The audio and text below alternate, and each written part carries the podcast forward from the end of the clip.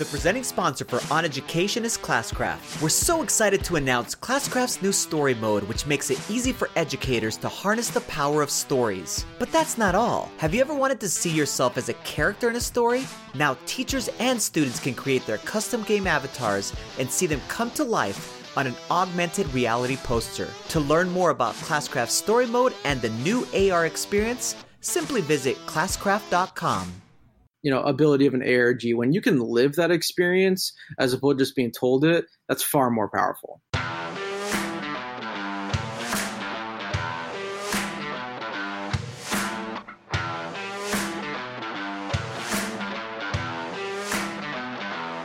Welcome to On Education, part of the Education Podcast Network. I am Mike Washburn. And I'm Glenn Irvin. Friends, we have an awesome pod for you today we will discuss the impact of universities using artificial intelligence to select students for admission and the move away from physical textbooks by big book companies. We will debate what the right policy is for students submitting late work. And our guests this week are educators Paul Darvasi and John Fallon. Whoa, new intro. Big new intro. well, it was just six letters, six words, but you know, uh, big news. Yeah, huge news. We've joined the education podcast network. We have lots of friends there. We were uh, glad to to make it happen. It took a, a little while, but we we we're in. It's uh, it's exciting. Yeah, I mean that if you take a look at the list of the Education Podcast Network, it's ridiculous, uh, amazing educators and their podcasts, including uh, Jennifer Gonzalez and who else? Matt Miller. Matt uh, Miller. I mean, there's just so many great podcasts on there. So to be part of that group is so fantastic. So, I mean, for us, uh, I mean, it's just a, an, another way for us to reach new people ideally um, I, I figure you know when people are looking for education podcasts the education podcast network might be one of the first places they would look so if we're on that list then that gives uh, us a little more uh, visibility. Obviously, it's nice that um, we have the potential to be shared by other people in the network and make connections there. And, and uh, for you know people who may not have listened to um, a lot of other education podcasts, well, I mean in our mind, other than a, a, few handful of others who aren't in the network, this is the this is kind of the list of of some of the best education podcasts out there. So uh, if you are looking for a place to go for new podcasts, this is this is probably where it's at, right? Yeah, and I mean. Uh, unfortunately, iTunes is so populated, you know, on there. If you sort by education, it's just not really education related. Um, yeah, there's a lot of garbage uh, uh, podcasts, and and so some people are just basically uh, saying that they're education related, but they're really not. And so it's a really tough place to go ahead and find and locate a, a education podcast. And this is the place, man. These this is a variety platter of all kinds of things, and they're all uh, really, really solid podcasts and some really amazing podcasts. So we're super happy to join them. Not a lot is going to change. I mean, you heard you know the new the new intro bit there and then uh, in the in the outro uh, there'll be a little bit more of a substantive, you know, mentioning of the Education Podcast Network. Uh, but you know, other than that, uh, all of our information will be up on that site, and we've added some stuff to our site about the Education Podcast Network. So, um, this is just really exciting. Just another way for us to grow and and gain more listeners and develop more of a community, which is what we're trying to do. Absolutely so San Diego Comic Con, uh, I think, is either just wrapped up or is about to wrap wrap up, and it, basically, this is one of those things that breaks the internet on a daily basis with you know whatever new announcement is coming out. The other the other day, it was the the next phase of the Marvel kind of the Marvel universe's um, you know movies and when they're coming out. But the other day, probably about three or four days ago, it was the the dropping of the first real full length Picard trailer, and we're both kind of giant Trekkies or big Trekkies at least. I'm a giant Trekkie. I'd classify myself. Um, this trailer was friggin' amazing. I really like the the entire concept of where they're taking this storyline. Um, and I'm so happy that it's not your typical uh, Star Trek series because I don't know how that would have went. So if they would have just followed the same model, which if you don't watch Star Trek, there's a lot of modeling. One uh, series follows the next series, and there is something to the that kind of sticks to the original, but especially like the next generation type of things that uh, the way that they tell the stories, the concepts, the way that the adventures go, etc. So this seems to take it on a completely new direction, but yet still has all of our favorite characters brought back yeah, for yeah. us, and then in a completely new way.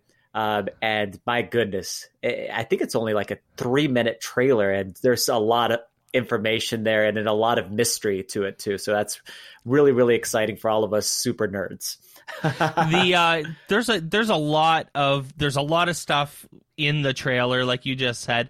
So is is the so if you haven't watched it watch it. We'll put it in the show notes. You can watch it and then you can come back and listen. Pause it now go watch it and then and then come back and and let me ask this question and i don't know if you even thought we're going this direction with this thought but the young woman at the start that that they is like the focus of the first few seconds of the of the trailer is that is that tasha yar? I'm not sure. I mean, when I when I just saw you putting that on here, it could be. I mean, that would fit, probably fit this whole entire thing. But um, I do know, though, man, there's so many great characters coming back. I mean, just having Data back on this thing, and then oh having boy and then having some characters uh, that are from different shows. So there was Seven of Nine, uh, who is a completely different series, and she's Totally different. she shows up uh, as far as uh, on this uh, trailer, and so Yep. I mean, again, if you're a Star Trek person, you're just you can't wait till 2020, and then of course it they was a tell us smorgasbord they tell us not till 2020, and everybody's just like, "Ugh, we're all sad," but it'll be amazing. So they didn't they didn't mention or it wasn't shown in the trailer at all but i i know that um it's already it's been confirmed now that Riker is going to be um appearing in episodes as Riker but that Jonathan Frakes is directing some of the episodes. Um he's directed a ton of Star Trek so not just playing Riker but uh, especially post next generation. He probably directed you know 10 or 15 deep space nine episodes. He directed a whole bunch of voyager directed a whole bunch of uh, other episodes. Um, so and i think he's directed one episode of discovery. So like he's directing a lot of star trek. Obviously he's you know a, a well versed person in this universe. Uh, and um, um, deanna troi is also going to be on the show um, uh, you know, as as as Counselor Deanna Troi. So those are so it's like a it is literally like getting the band getting the band back together um, of next generation, which uh, is exciting. Now I, I loved Discovery. I, I know that there are people that didn't. I think Discovery is awesome. I think they're telling amazing stories, and it, it also does not follow the mold of the typical Star Trek pattern that for sure was in, you know, Next Generation and Voyager were definitely very had a very patterned style and and you know Discovery does not fit a pattern like that at all either. Um so and the cinematics and the the the camera effects and like the all of like the cinematography of the trailer everything was just awesome. Yeah. So, So you we're know, excited. as a obviously When it comes out, we're going to talk about this. So get ready for the nerds to come back Old- in 2020 whenever they pull out these Oh, episodes because we're going to be watching these. Play by we'll have a play by play of Star Trek. We'll have a on education presents Star Yes. Trek Picard. we just we just break down the episodes. Super cool. Yeah, so yeah. we're yes, obviously very very excited, uh, and it'll be it'll be sweet. Um, a couple articles that we uh, came across over the last week or so. Um, this one in Fast Company that'll be in the show notes about schools using AI to decide who gets in. What What do you think about What do you think about using a computer to um, to run admissions? horrible, horrible idea. Okay. Um, I mean, I could just it's just uh, first of all the the admissions process we already know is super flawed. And part of the reason why it's super flawed is because of the ability for people to game the system. And the way that you game a system is uh, one of the easiest ways is by manipulating test scores, uh, either having someone else take the test for you or you do something as far as being able to do something, you know, within the test scores themselves. And we've basically decided, I mean, we've, we've thought about it some, and some major universities uh, have gone in this direction uh, where the test scores aren't the end all Actually, they are just a one of the many measures, and those other measures are basically like personal interviews, uh, really kind of getting to know the student whether or not they're qualified to be able to fit into this.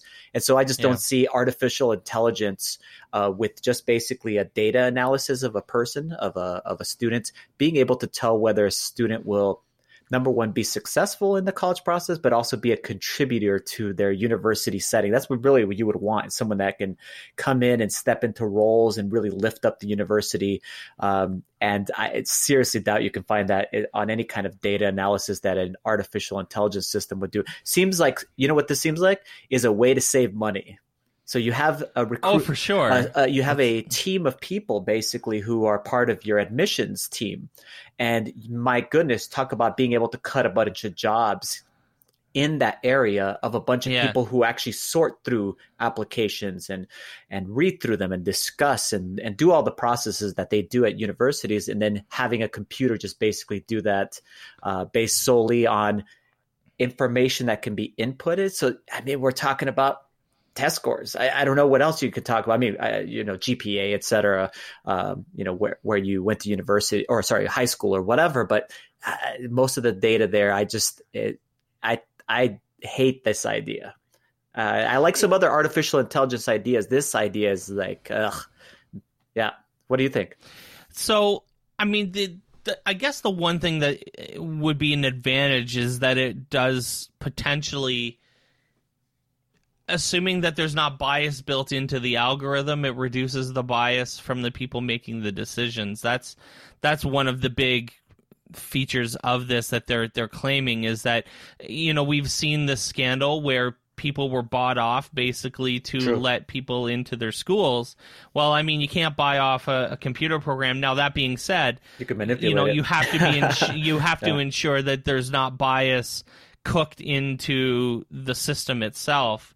Um, that would be that's my biggest concern. My biggest concern is that you could have schools that say we only want um, we only want you know middle to um, middle to middle class to wealthy white families from you know the suburbs of Chicago. That is like our target market, and so they you give extra kind of points or whatever in the algorithm for you know white people from the suburbs of Chicago that make that have household incomes over 150 or 200 thousand dollars you know and you could cook that right into your system so that you're you're already giving um, people who would um, have potential and um, know they could do well in university um, already putting them at a disadvantage because the algorithm basically automatically dismisses you because you don't meet that sort of criteria.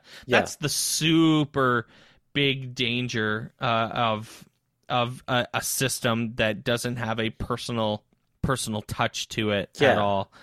And I was right. thinking, it says, I mean, within the article, you should go ahead and read it. Uh, the creator of this, of the startup, basically says that you we can't trust humans, the human bias. We're going to trust this artificial intelligence and and that type of thing. So it's a I have a hard time with that. I mean, I understand there is human bias in a lot of different things in a lot of aspects. But would you trust the humans in admissions or where are you going to trust this program that's created? And that's for me it's super hard, especially because there are so many aspects of admissions that shouldn't not be based upon a pure test score. And I just named some of them, especially those types of things that involve you personally having to step out, uh, whether it be a formal interview, an online type of interview, where they get to actually talk to you, just like an interview for a job. You can put whatever you want on an application, and it might get you to the next step to be able to get to the interview. Once you hear someone talk at an interview, that's where the decision is made. Doesn't even matter if on the on paper this person looks amazing. Talking to them and saying, "Is this going to be part of our organization?" In this case, a university. This a person that's going to contribute. We can we get something a feeling off of you. That's an important part of of I think of uh, of of life interviewing through processes, whether they be about jobs or university settings, because you know you can get a better feel for somebody rather than just kind of some statistical stuff on paper one of the one of the interesting parts in this article talks about so we've talked about something like self segregation before how communities move into into you know um, communities that are similar to them uh, whether this be you know race or whatever um, wealth for example, fenced off little fenced off school districts with like one public school and one high school, um, you know, for wealthy people basically to to create their own little school board. This this stuff happens all the time. So the problem it's it's a problem and they've also addressed it as a feature of the system where you know if you, so if you specify a zip code for example and that spec that that zip code happens to be in in a um in a, a, neighborhood, it it's supposed to flag it as, hey, you know, you're specifically targeting a neighborhood that is self-segregated in one way, shape, or form. That could inject bias into your into your applications. Hmm. Um, or uh, the other the other one is uh, flagging for things like personal relationships um, and stuff like that. Uh, it seems like they've thought of a lot of these things. Uh, I, I think that it's worth you know, giving it a shot and seeing, you know, how it actually works in a couple years.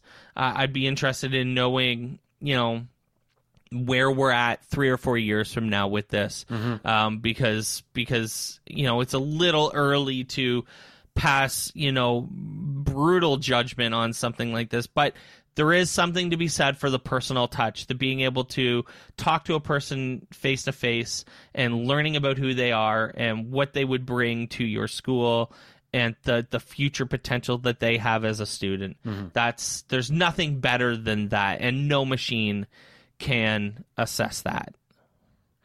Um, this other article that came up, uh, not an article, sorry, it was a Twitter post um, from Jennifer Gonzalez, who is amazing, just who is amazing, and a, actually is a podcast on the Education Podcast yes. Network. So the there you go. Pedagogy. We're, there you go. We're we're already plugging exactly. Um, and it's it's talking about teachers struggling with handing in late work, whether you deduct points, how to keep track, uh, and kind of letting us know, letting her know what works. This this is going to make a great question on chat on education. We'll we'll be we'll be putting that out there because we I'd love to know too. And this is to be honest, this is something I struggled with, um, and probably something as I'm reflecting on my past.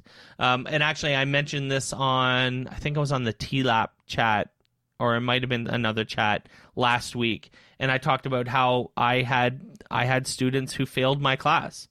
Uh, and uh, I allowed that to happen, and I almost, um, I, and I didn't have a problem with it at all. And I'm rethinking whether that was a a good thing or not. You know, as I'm sitting here reflecting on my my experiences as a classroom teacher. Um, I mean, did you did you deduct for late work uh, oh, as abs- a Spanish as absolutely. a Spanish teacher? And and it is this this along with um, just grading in general um, i think are the things that really burn at your soul as a teacher because those are oh. these it's different i mean it this along maybe classroom management is the, is is another aspect of this because there's no easy solution to this uh, there is no one right answer so there's a lot of things that uh, people are responding with on uh, Jennifer Gonzalez's post here that are actually really, really good ideas. And I'd like to hear more of other people that do these kinds of things. For example, uh, where a student would, if they submitted something late, they could go ahead and say they could turn in a form and maybe even have their parents sign the form. I've seen, I saw a couple of people talk about this and basically say, hey, I missed this due date, especially when we're talking about the things that would really bother me is those summative things. a big project like in your class. I mean, what are you going to do with the student that doesn't actually do the thing that you've been working on the whole entire time and turn it in by the date that it's actually due? Uh, in this case, they have this form where basically you're requesting an extension and I plan to turn this in and here's why it's late. And kind of make a more human uh, aspect of this or more human part of the of this conversation and this is the type of stuff that actually is allowed at university settings so i'm all for those kind of solutions where you're like okay something happened let's come up with a solution so that we can uh, move forward and then, and again so you don't fail the class just like you just finished describing because that's horrible I mean, what a horrible feeling. You're like, oh, this kid just didn't pass. But really, I don't even know yep. if they actually learn anything because they just didn't submit the the thing, whatever that was. Try. You know, yeah. I can honestly say the kids who the kids who failed my my class uh, were given opportunity upon opportunity upon opportunity upon opportunity to submit their uh, work to to to to come after class to I that I mean I spoke to their par- I would have spoken to their parents multiple multiple multiple times. I would have sat with them and like I would have done everything I thought I needed to do in order to have a student be successful. Yeah. Like I, I wouldn't fail a kid out of pride or out of look the power that I wield no, um, you know, I'm not that type of person. There are those types of people. I'm not one of those types of people. And I think those people are far and few between. I, I oh, think, oh, very, I think both of us really I, yeah, struggle with that imagine. concept of like we're exactly like you, where you're like, uh, we need something. You need that artifact yep. of learning. You need to to get it in. Uh, I did have one time, Mike, that I wanted to share, where a year I I took on the thing where I was like, okay, I'm not going to have any due dates. Okay, so you could turn in all of your stuff at the end of the semester and it would still count. Um, for the most part, all of my students still followed the exact same thing. I would say 80%, maybe higher, 90% of my students just did what they were supposed to do on a timely basis. Hmm. Uh, but there was some students who at the end did turn in a whole bunch of stuff. And it, it really tore at me. I was like, ah, this was a bad decision. Uh, right. and, and I felt bad for the students who had actually done all the work up to that point. I felt bad for myself and my family because now I had to grade all of this stuff and give it a fair chance as far as uh, did they actually pick up these things? What were those things?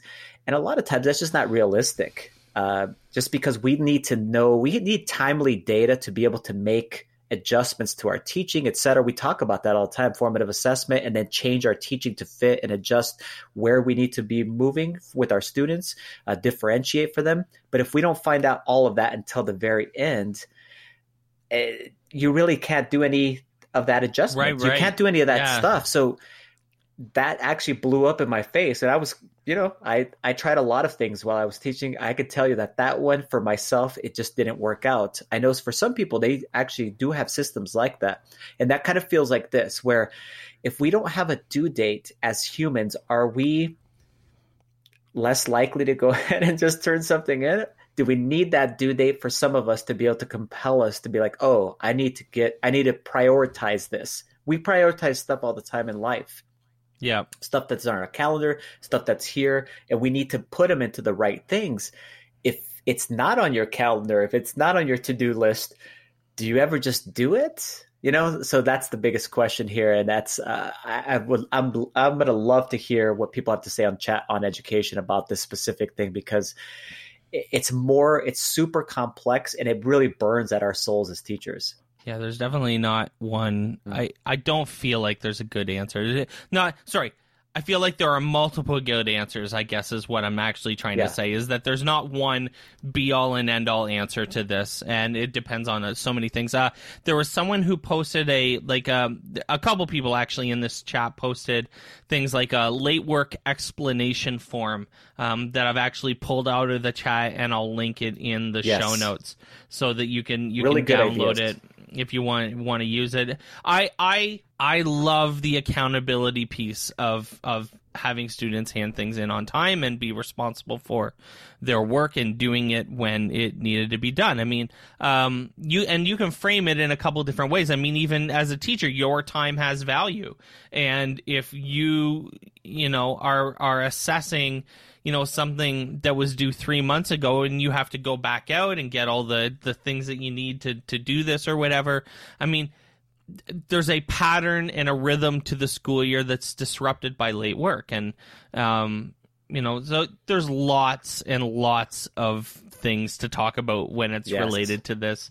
Um and and it's not as easy as you know who cares when kids hand things in? It's all about mastery. I mean that sounds great i love it you know that's a nice thing to put on the inside of a, a book about you know about you know hashtag hashtag it's for the kids or whatever I, I love all kids. right Yeah. right right kids are awesome But the practicality love- love of the that, man, kids. it is really can get really ugly. And I'm telling you right It's- now too that some students and their parents and and who could blame them will really resent you. Uh, Yeah. Those kids that actually did do what they were supposed to do in timely manner and the, did the stuff, you know, whatever it might be, there can be some backlash on that too. So that's the reason why this discussion needs to be had because it's one of those topics that just burns at your soul. It doesn't matter, almost like which decision you decide to make. Almost all of them have the positives and the negatives, you know, that come along with them. It's complicated. Yes. Just like, listen, we wouldn't be having the conversations No. if they were easy. No. So it's complicated, just like everything else, friends. Mm. Um, and we have another complicated conversation coming up after the break. When we come back, uh, textbook companies have been facing challenges for a, a lot of years, and and we don't really do them any favors on this show No, either. Um, and hopefully, the beginning of some big changes has uh, just started. So we'll talk about that when we come back next. Stay with us. On Education is brought to you by Pick My Kid. Pick My Kid is an automated dismissal solution that cuts car line time in half. It engages parents with the parent app by being able to change dismissal routines right from their phone. Friends, that means no more front office calls. Pick My Kid is affordable for schools and removes dismissal stress for parents, teachers, and staff. For more information, visit pickmykid.com. That's P I K, mykid.com. All right, welcome back to the show, everybody. Uh, Pearson is a pretty big name in textbooks, and they just announced uh, a couple days ago that they're going to adopt what they call a digital first approach to updating higher ed course materials. And I'm quoting now, meaning that any revisions or changes to textbook content will happen first in their digital versions. Uh, I mean, textbooks have been a racket for a while, Yes, right? they have been. And and I, I mean I'm not so far out of my time in university to remember spending Ah. thousands of dollars on textbooks. Crazy. Um, and then you know you know a couple years later, the same textbook revision 2.0 or whatever is is a hundred dollars more. And and they changed, you know, where the periods are in some of the sentences. Mm-hmm. Uh, updated a couple of the pictures. This is a more modern version of a tent instead of this Yeah. picture of a tent kind of thing. Yes, totally. And I mean, we, even So- even when you get the digital versions, though, Mike, uh, I don't know if you were. I, I'm sure you were sometimes buying the digital versions of these textbooks. You you got to borrow them. you ever do that? You rented Right. them for a year, um, or a semester, or whatever it might be. It still cost you like seventy or eighty dollars. Or you get the CD. Do you remember when they oh, had Oh yeah, CDs we in had the back of the CD-ROMs, baby. Yes, we forgot about CD-ROMs. Oh Man, boy. ugh. And and then they and then they frame it as being modern, right? Oh, that's that's exactly what a lot of this is, and too often we see in these textbooks. We we did purchase quite a few at my previous school, mm-hmm. digital versions of textbooks, and it's specifically the ones that have to do with math are basically PDF copies of your physical textbook, which is just just so stupid and so expensive. I mean, they may say, "Oh yeah, well you get the digital version, blah blah blah. It's at cheaper price," but there is no it doesn't have some you know our our uh, abilities to do things nowadays. As we've talked about in the show uh, with all kinds of different things whether it be game based learning uh, all kind uh, project based learning whatever might be uh, in digital versions of things 3d animations to be able to kind of immerse us into learning are available for us to be able to do that and, and textbook companies to invest in and to be able to include them as part of their books Yet so often it's the same textbook of a PDF, uh, except it's a PDF copy of a stagnant PDF copy of the book so that you could see it. Many of the students that, uh, at least in my previous district, hated the digital version of things. They wanted the physical textbook. They were like, oh, this is stupid. And we had one to one devices.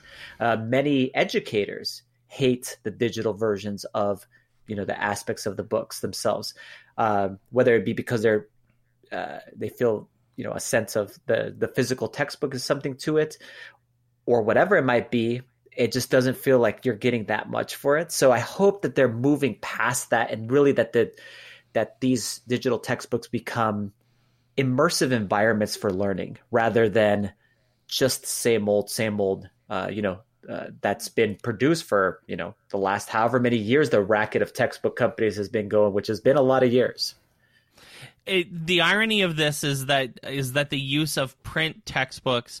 Well, there's two ironies. First off, and one of them we've already mentioned that this isn't so much about it being better for learners mm. as it is being better for Pearson to save money. Yes, um, Pearson is shedding jobs and and and revenue like it's crazy.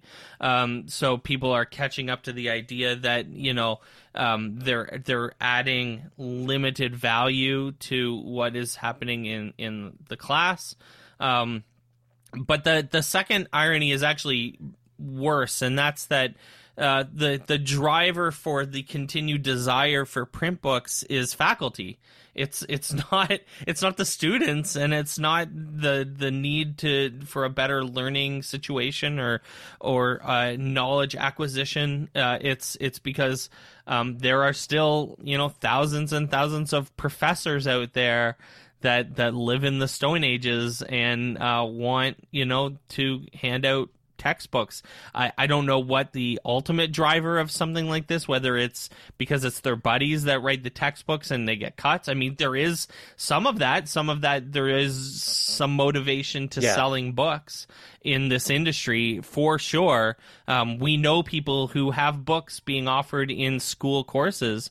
So, I mean, it's part of it, but, um, I'll tell you, it, it, it's just like everything else we've just said today. We've said it a million times today. It's complicated, friends. Yeah. Um, but you know, the the idea that faculty are the driver for print books is just kind of blows my mind a little bit. The uh, the great stories that I like to tell, as far as in K through twelve education, are districts that uh, now it's been six to eight years now that have moved away from textbook companies and move towards open education resources, some of which they've actually created. There's a school in Byron, Minnesota, in southeastern Minnesota, who basically is at the forefront of flipped education for math classrooms. And what they did is said, we can't actually afford these new textbooks, nor do we actually want to invest our monies into them. Can't we just develop our own curriculum with our the state standards there and then develop key videos and and resources for our students that actually teach towards these specific things. And they made it happen. And they've continued to make it happen. And guess what? Each year they upgrade their version. So they're they're not using the same old thing they used eight years ago. They continue to upgrade it and and and and key in on the things that work and don't work and have done an amazing job. Now that's in specifically in mathematics I wonder if there's other examples out there that have, uh, you know, things as far as in the sciences. I know that, um, you know, the open education resources in sciences are actually growing a lot too. Sure. Um, and CK12 is a, a, fantastic company that gives you all kinds of open resources there. Um, I just wonder if there's some some really good stories out there of people who said, you know what, we can go with the alternative to the big textbook company, and it's actually being successful. Our students are still doing well on whatever types of you know assessments that are being given and we don't need these specific textbooks from these big book companies and these huge investments in these things, whether it be digital or physical, we can create our own. So that that conversation that really fascinates me and i want to make sure we we reach out to people who are doing it so that more people can connect to them like how do you do this you know how do you how do you basically circumvent pearson and then get yeah. get get to get to a place where you can just create the materials or you can use them from open resources and then still have a high quality of resource. That's the biggest concern, I think, for teachers. They want, want to make sure we have high quality uh, resources. So I mean, I, I, this is a fight for survival for Pearson. This is them fighting back, and nothing nothing should surprise you about this transition. Uh, but you know, 1.3 billion dollars in revenue in, in 2018. Whoa. Let's let's hope that let's hope that the pressure that is that comes from um, this need to um, shift um, brings about some need or some innovation in, in ways. And, you know, hey guys, use the money to do actual cool stuff, not not just yes. take your take your textbooks, photocopy them, and put them in PDFs, and then say, "Hey, look at us going digital." Yes. Um, I, you know, it's it's. I, I'm not going to call it tough love because it's not love necessarily, but I, I'm going to say, you know, this. Hopefully, you know, you you learn that you know you can't just you know shove stuff out into the world and and say look at us and and here it is um, you know digital or not mm-hmm. we we talk a million times about you know games based learning done by done by people who aren't delivering it properly yeah. or you know can't can't do it right or or don't get a PD in it or it's still not a good learning experience. Well, listen, newsflash, but a, a digital textbook is still a friggin' textbook, guys. Um, so you know, take that 1.3 billion and put it into some. Hey, I'll help. Uh, I mean, Reach I'm sure out. Glenn will help too, Reach right? but uh, and we have and we have friends. Our yes. our squad is large and and talented. So so you know, get in touch if you need somewhere to spend some of that that that, that sweet sweet textbook money. Um, because because listen, uh, putting photocopying your sheets and then putting them in PDFs, uh, and then saying we're going to update them now all the time. Well. Mm I mean, that's just frankly, it's just not good enough. Nope. Um, when we come back, we're going to be joined by our good friends uh, Paul Darvasi and John Fallon. So stay with us. On Education is brought to you by Tailor Ed. As teachers, meeting the needs of each and every student in today's classroom is time consuming, complicated, and overwhelming. Tailor Ed makes differentiation in math effortless through curated resources, smart student grouping, and student insights beyond proficiency. Sign up today using the promo code ONEDUCATION and receive three months on us. Visit tailor-ed.com for more information. All right, welcome back to the podcast, everyone. One of our next guests gets name dropped in about half the episodes. Uh, Paul Darvasi is an author, speaker, and teacher from Toronto, Ontario, uh, practically my neighbor. Uh, and as well, he is the co author of an amazing alternate reality game for students based on digital citizenship and privacy with our other guest, John Fallon. John is a teacher, curriculum developer, and game designer from Connecticut. Welcome to the show, fellas. Thank you. Thank you. I'm glad to finally be on. Big fan so why don't we do quick introductions just in case um, nobody has uh, uh, met you guys or, or, or, been introduced to you before. So go ahead. Why don't we start with Paul and then we'll do John? Sure. Uh, thanks, Mike. I'm a high school English and media studies teacher from Toronto, Ontario. And I am doing uh, lots of work with games. I, I incorporate them, I incorporate commercial video games into classrooms. Uh, I design alternate reality games, and I write and speak about games and learning and culture. Yep, my name is uh, John Fallon. I'm a English teacher uh, out of Fairfield, Connecticut. I uh, also uh, design alternate reality games. Uh, one of them with Paul, and I and I, as an English teacher, also use a lot of commercial video games, narrative video games in class to study as text. And yep, I, t- I tend to uh, speak a few times a year about uh, games and learning um, of different types. So, guys, a lot of our audience probably has no idea what alternate reality game even means. Um, and so, for our audience that may have not ever heard of this, can you give us like the 101 of alternate reality games and maybe even how they're used in education? Yeah, so uh, an alternate reality game is is an immersive game that sort of blends the digital with the real world and uh, players who are involved in these games uh, are are accessing the narrative through all types of different places. It could be posters, it could be false websites, getting phone calls in the middle of the night. So it's essentially almost like playing a video game in the real world. And in some cases, if, if they're well done, uh, the boundaries between the real world and the game should be fairly blurry. Yeah, it's definitely a type of game that, that uses real world platforms. So if you can communicate with it in real life, instant messages, uh, websites, social media, you know, envelopes taped under desks in the classroom, uh, you can use it as part of the game. And and Paul's right. A, a big part of it, uh, of the fun of playing these games, is it. Uh, it's very easy to um, kind of pretend that it's actually happening in the real world, and that blurriness of of the real and the fiction of the game is is definitely a big draw of it. Um, John, how did you guys meet? So, so I, I think that this is a, a neat story, and this kind of leads us into the next question I'll ask. But how did you and Paul get together to do what we're going to talk about here? This game that you guys made. Uh, yeah, because it's it's definitely uh, directly related to alternate reality games. So geez, coming up on seven years or so, mm-hmm. um, something like that. We uh, both had attended the Games and Education uh, conference, which is actually uh, coming up on uh, in uh, August 19th and 20th. And uh, I had just signed up because I had done this alternate reality game with my students based around the Odyssey.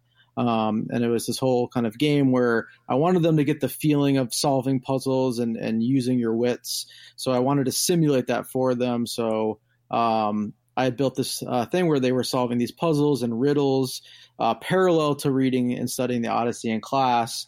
And it was great. I had just kind of done it uh, in, in, a fit, having uh, seen some alternate reality game puzzles in a different uh, context within uh, an, an, MMO called The Secret World. So that was kind of my initial inspiration, oh. where I, I, realized you could kind of uh, import these puzzles experiences in many different contexts, including the classroom. So I just kind of done it on a whim, and well, I they, thought I was. Built- the- they sorry they built out a huge arg in advance of the game coming out too mm-hmm. like a massive arg yeah, and I believe they still have uh, a commercial one running called The Secret Watchman, and there's actually another spinoff that they did that's cybersecurity focused uh, called Night Team Four, which um, I played a little bit, and I've, I've got to go back and, and, and check it out.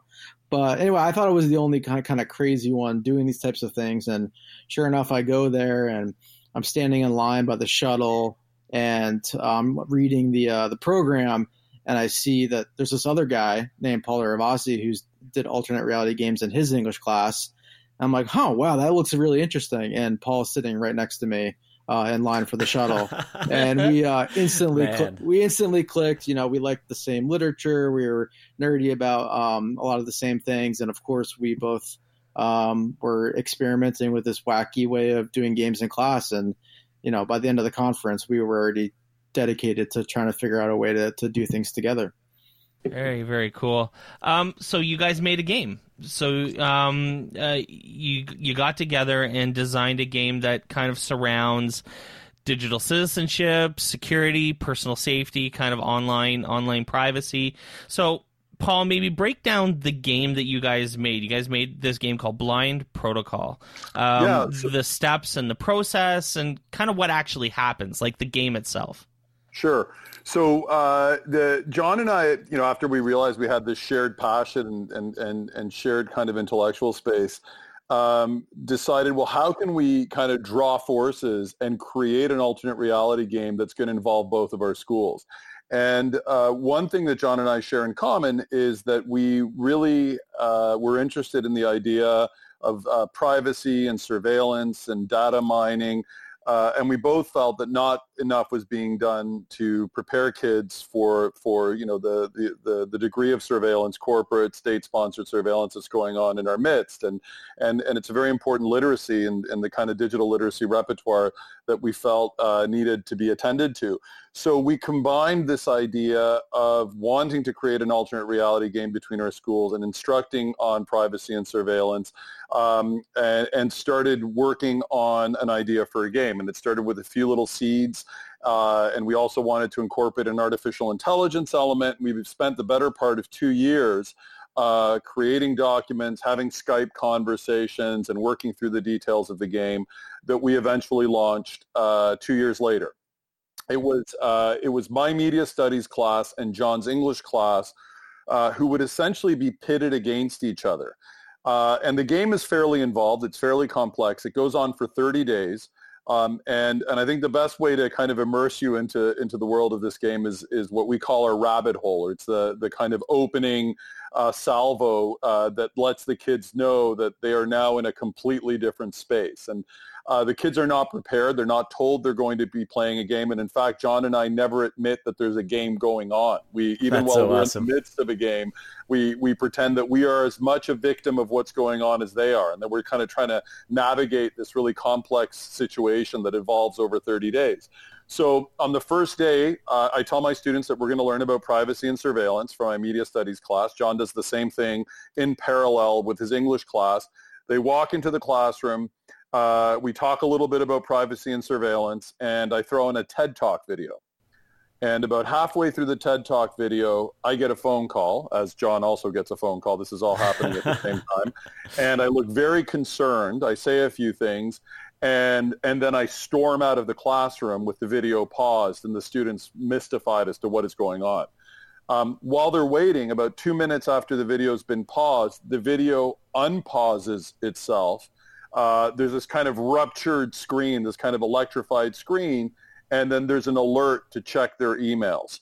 Um, all of a sudden, the laptops all start flying open because we, we both have one-to-one laptop schools, and they have a, a an email that's been sent from inside of the school server, but from That's uh, an entity named Horus. And they don't know if this is a person, an institution. They have no idea. And Horus, uh, the Horus email uh, links them to a video, a very disturbing video, uh, which basically says that they have been watched, that Horus knows everything about them, and that they've now been indoctrinated into a series of events that they have to follow or they have to pursue. And the accompanying email has a binary puzzle where they have to decode binary uh, that leads them to the four cardinal points of the school where they have to find these digital canopic jars where they put clues together, eventually finding a sarcophagus that's buried in the center of the school. And when they open the That's so sarcophagus, there's a there's a there's a there's a U, USB stick inside that has a document catch that basically unloads uh, all of the information they need for the next step in the game. John, do you want to take over from there for a bit? Yeah, sure. And so, uh, as you might have picked up, you know, the game has this kind of pseudo-Egyptian uh, theme uh, to kind of kind of give it like a cohesive aesthetic, um, and it's very like cyberpunky, where you know there's you know data forts and jars, but they're really you know USB sticks, hidden files, that type of thing. Um, so it's just kind of part of the aesthetic of the game to to, to loop the kids in, and um, yeah, so th- this kind of first experience is, is is somewhat typical for the ARG experience because if you're, you know, anyone in the audience is trying to imagine like how do you play the game? Well, one of the main challenges and interfaces of of an alternate reality game is like kind of like collaborative puzzle solving, where you have this thing that seems uh, completely uh, opaque and and kind of um, uh, unsolvable and you don't really know what's going on but gradually the group begins to work their way through it. So as paul mentioned you know there's there's this binary code. They solve that. There's a riddle. It leads them to one place and then they realize that oh we have actually four different uh, variations of the same puzzle. So we're working in different teams to eventually kind of uh, you know um, descend on the on the final puzzle once they put it all together. And you know uh, uh and one of the versions i ran is actually under a lunch table in the center of the cafeteria Uh, so I remember, you know, watching from afar as they're all eating lunch, and the student is kind of trying to surreptitiously walk over to a lunch table and is feeling is feeling under, and he, you know, he grabs a, a, Manila envelope that's been duct taped there, and then kind of, you know, scurries to the corner to to unlock it, which you know, kind of had the initial phase of the game. So once they've done that and they've been onboarded, so to speak. Uh, into the uh, what, we, what we call the program, capital T, capital P. Uh, their next step is, is, a is a research phase. So Horus, um, you know, the students don't really know this, and it's only kind of uh, implied uh, through the, the last version of the game. But he uh, or it is, is an AI that has gone rogue, and of course, what what the AI wants is is information. So they get this uh, document that has all these different topics within cybersecurity you know everything from you know Edward Snowden to um, you know data mining, you know privacy on social media, you know uh, data breaches, all these different topics that you know increasingly are, are in the news every day. Um, you know anywhere from political ramifications to personal ones, you know all these different contexts, and they have to start accumulating information about them. And so once they've uh, accumulated all these different um, kind of data points, you know, articles, YouTube videos uh, w- w- under these different tags, they can then move on uh, to the next phase. Um, so it's kind of like this like mad rush uh, for information. Um, and then once they have that, uh, then they can begin uh, turning that information uh, into actual artifacts of information um, that, that uh, Paul, you can tell more about the actual artifact phase. Sure, and and John and I very deliberately designed this to work like a video game in the sense that they they have to both we, we both we designed it to try to create a collective experience and an individual experience. You have to do individual yeah. work, but you have to pool your work collectively to achieve a certain threshold and then that unlocks the next phase. So they're kind of rushing through to get these phases accomplished. And once they have the what you know this kind of this where they've gathered this massive amount of data related to privacy and surveillance, that becomes their kind of pool of resources that they draw from in order to start producing artifacts. Mm. And what starts getting revealed uh, between the the second and the third phase is that there's a there's this very dramatic moment where this entire time my students have thought that they were the only ones that have been going through this. They have no idea that there's another school, another class, or anything like that. And then all of a sudden, there's a reveal where it becomes very apparent that somebody somewhere else in the world or a group of people somewhere else in the world have been put through exactly the same steps that they have. And then the game is who can uncover the location and identity of their opponents first. And the, oh, the wow. first the first to be uncovered then is the losing team, and the first to uncover is the winning team. Yeah. So in order to do this, uh, John and I found a catalog uh, that was uh, leaked by Edward Snowden uh, that belonged to the NSA, where it was basically uh, all these goodies that the NSA can buy in order to hack computers and listen in on calls. And, and so we modeled a catalog that was very much like that where we created about 17 protocols or 18 protocols that our students could buy to open up small windows into their opponent's world. And they oh, buy oh, okay. these by using bitcoins. Yeah. And the bitcoins are earned by producing artifacts based on their privacy and surveillance research. So for example, they have a huge catalog of the artifact and the, the bitcoin value for each artifact and they'd say, okay, if you produce a brochure on password protection, we'll pay you 18 bitcoins. If you produce a poster on CCTV cameras and, and identity theft, we'll produce, you know, we'll give you 25 bitcoins. So they would start accumulating bitcoins, at which point in the fourth phase, they would draw from their bank accounts to buy a certain protocol. One of my favorites is the street sign protocol, which forces your opponent to take a picture of a street sign which is within two kilometers or two miles of where your oh, institution oh, is. Yes. So then you, you start triangulating from these little kind of breadcrumbs of information and and uh, and eventually trying to, to to put it all together to figure out where your opponents are. And what's really awesome about this is, of course, the students don't suspect that their opponents are in another country. They think, oh, it's another classroom in the school, or it's the school down the street. Like they think it's, you know, they're thinking local, not global.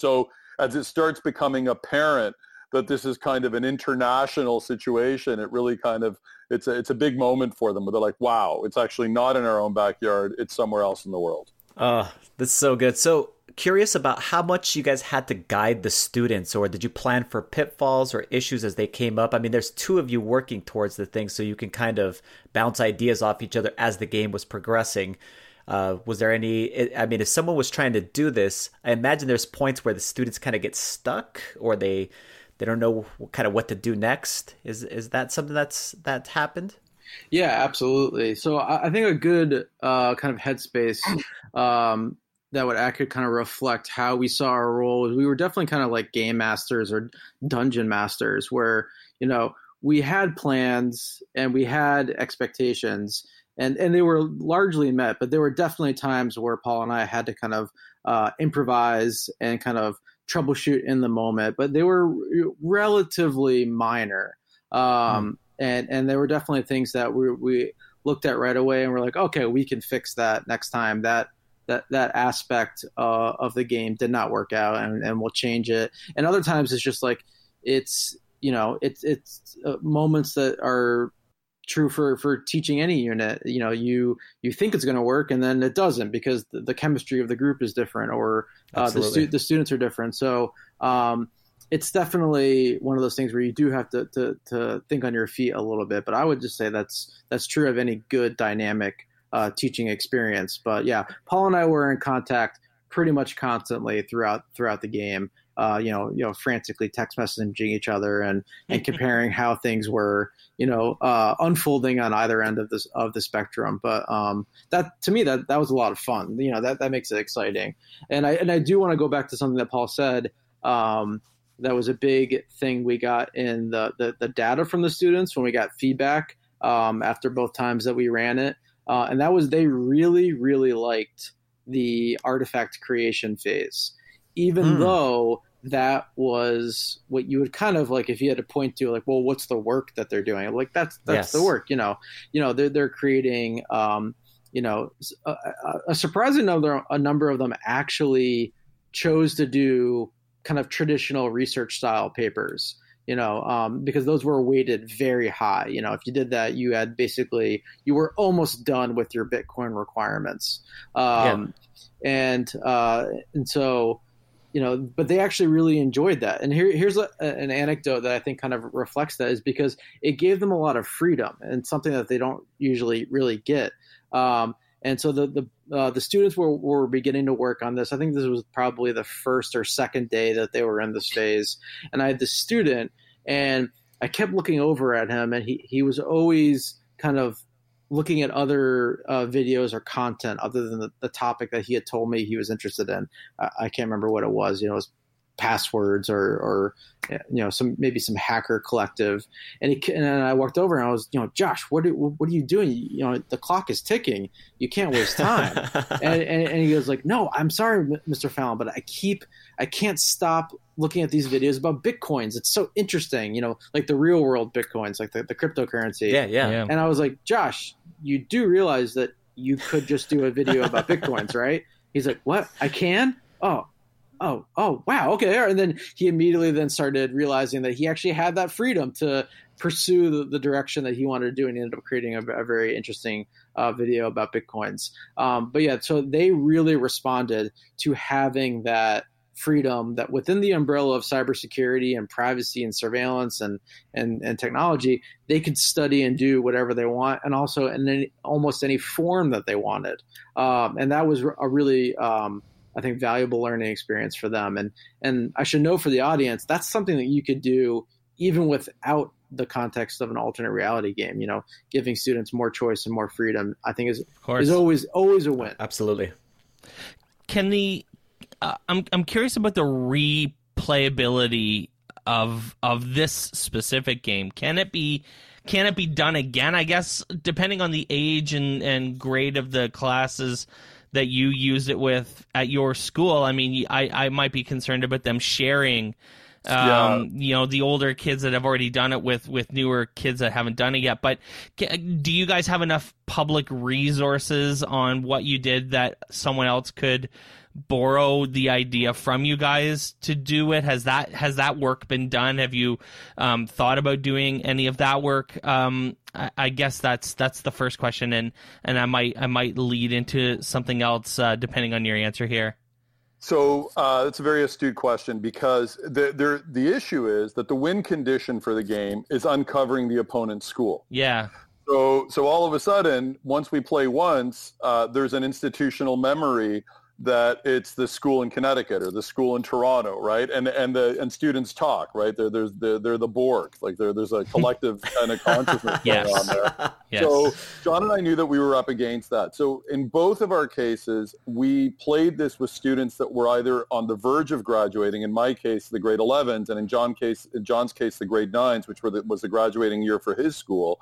So what we would do is we staggered the play every two years and it worked. I mean, we with the second time we ran it, there was a, there was there was one older. Both of us had older brothers who had mm-hmm. younger brothers in our classes, but they loved the game so much that they didn't want to oh, ruin it for cool. the younger brothers and actually really preserve cool. the sanctity of the game and didn't actually transmit the information.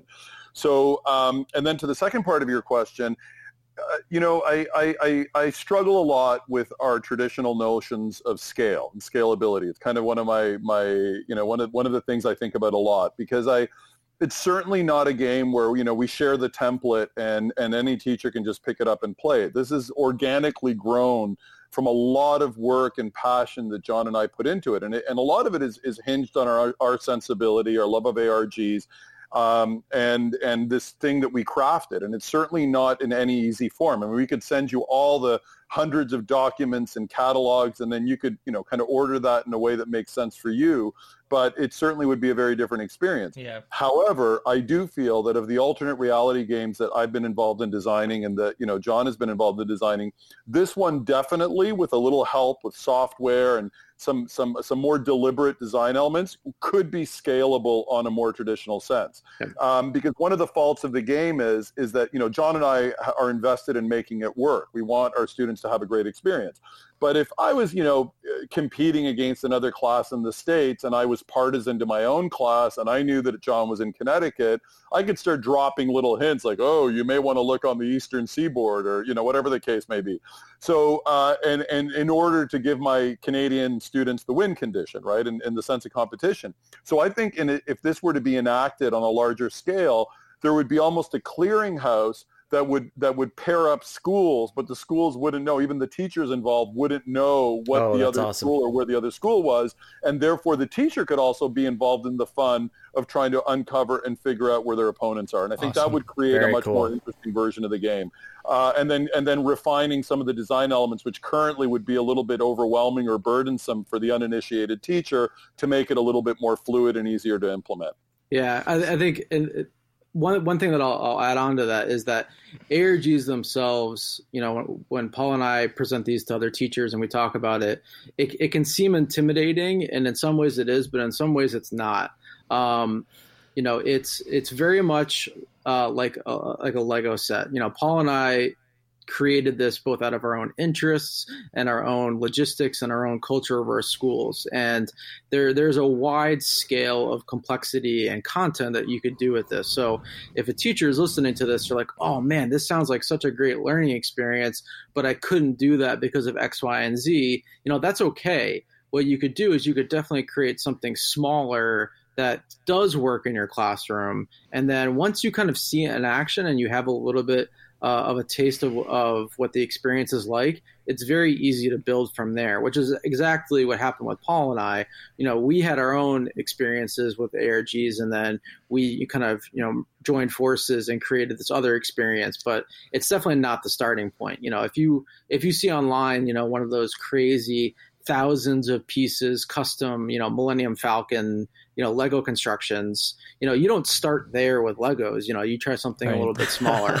Um, yes, so uh, that's definitely the, the, entry point that I would uh, I would suggest if if you kind of get in uh, or, or, find it um, an exciting prospect for your classroom. So your next project is the Duplo of ARGs. yeah, uh, you yeah you very much could start there if you wanted to for sure.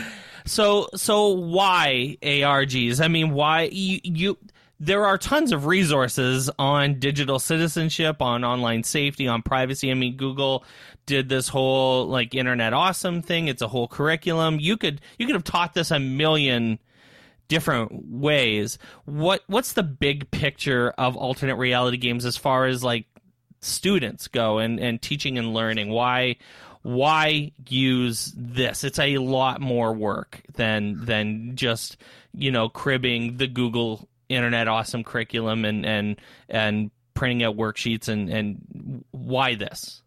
So uh, from from the work perspective args are you know at least the ones i've been involved in are an enormous amount of work but it's also a labor of love. I, I love designing I love creating these experiences, and I think John feels exactly the same way. So the work doesn't feel like work; it just feels like play for us because we're putting together this this this amazing experience, and we're drawing and you know from different sources, and and and really trying to create something cohesive.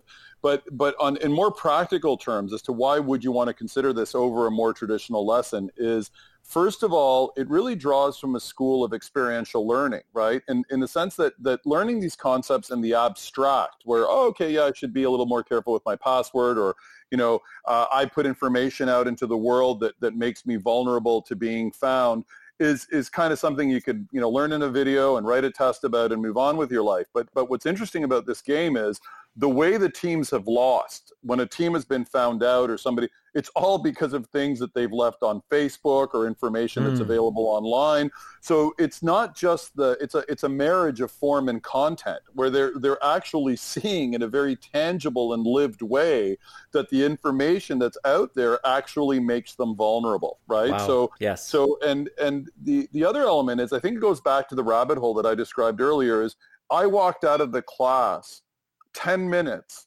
after this thing started, as John did, and we never walked back in. So what that tells you is, is that this thing runs on its own.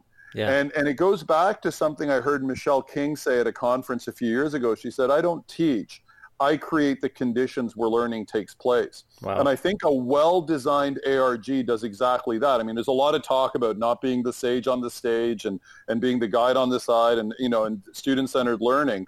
Uh, but unfortunately, the lecture style physical structures of our schools and classrooms, no matter how hard you try, really perpetuate that very teacher-centered uh, dynamic as hard as you try to struggle against it. And there's many people doing really great things that are that are eroding at that at that structure.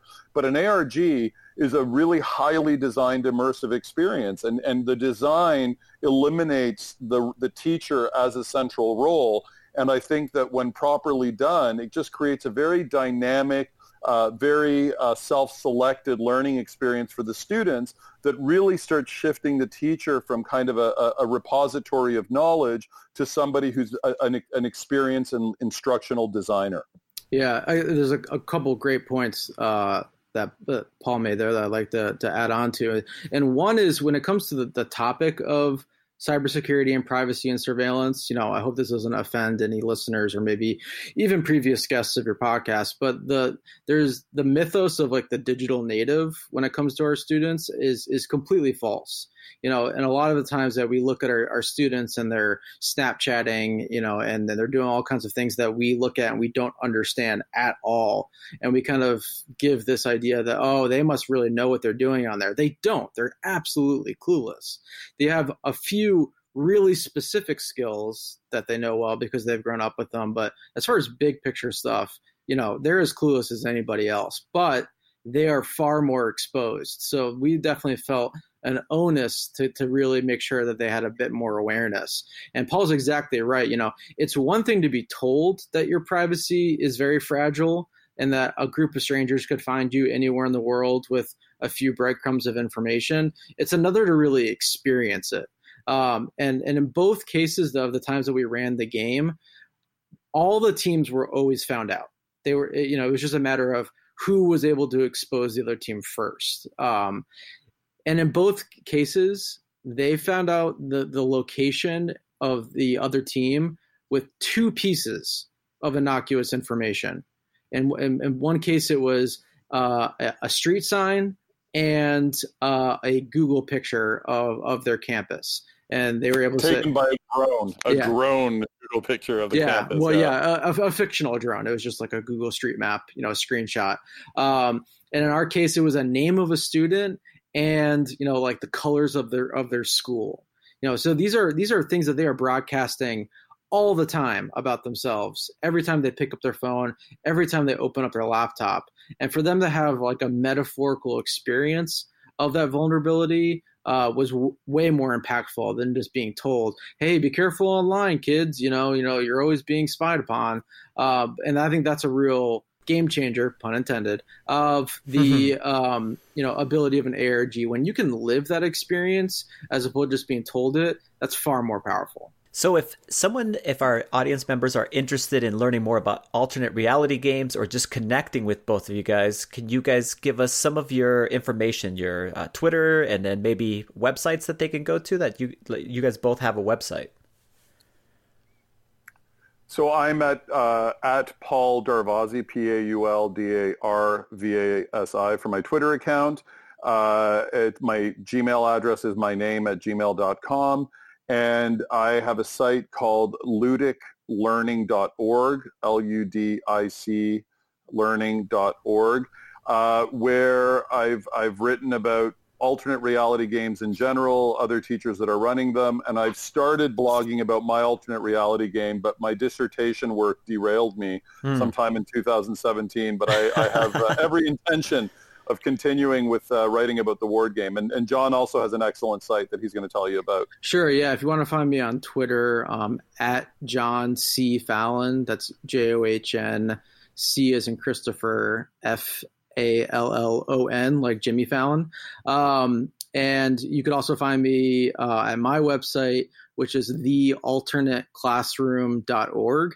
And I've got um, a kind of a design diary series of posts that, that are definitely designed for a teacher who is new to ARGs and is curious about it um, where it's actually about my first one with the Odyssey, which is much smaller scale. So it, it runs uh, runs you through how I came up with the idea, why I wanted to do it, and as well the creation of several of the puzzles and experiences in it, so you can see that um, you know kind of how that comes together. Um, and it's definitely not as intimidating um, as it might sound. Amazing. Paul Darvasi and John Fallon, thanks so much for joining us, guys. Thank you very, very much. No, thank you. It's been a lot of fun. Thanks for listening to On Education. My name is Glenn Irvin. My co host is Mike Washburn. On Education is part of the Education Podcast Network. You can listen to this show and many others by great educators like Jennifer Gonzalez, Matt Miller, and many more by visiting edupodcastnetwork.com. Want to get in touch with us? Check out our website at oneducationpodcast.com. You can tweet us at oneducationpod. Mike is at Mr. Washburn on Twitter, and I can be found at Irv Spanish. You can find us on Facebook by visiting facebook.com slash oneducationpod. We're also on Instagram at oneducationpod. If you're enjoying the show and think others would too, we would be thrilled if you shared it with them. Please leave us a rating or review in Apple Podcasts or the Google Play Store. When you leave a rating, it gives our rankings a boost. This helps others discover the show. We want to thank our presenting sponsor, Classcraft, for supporting us. Check out classcraft.com slash oneducation to learn more about them. Thanks as always for listening, stay awesome, and see you soon.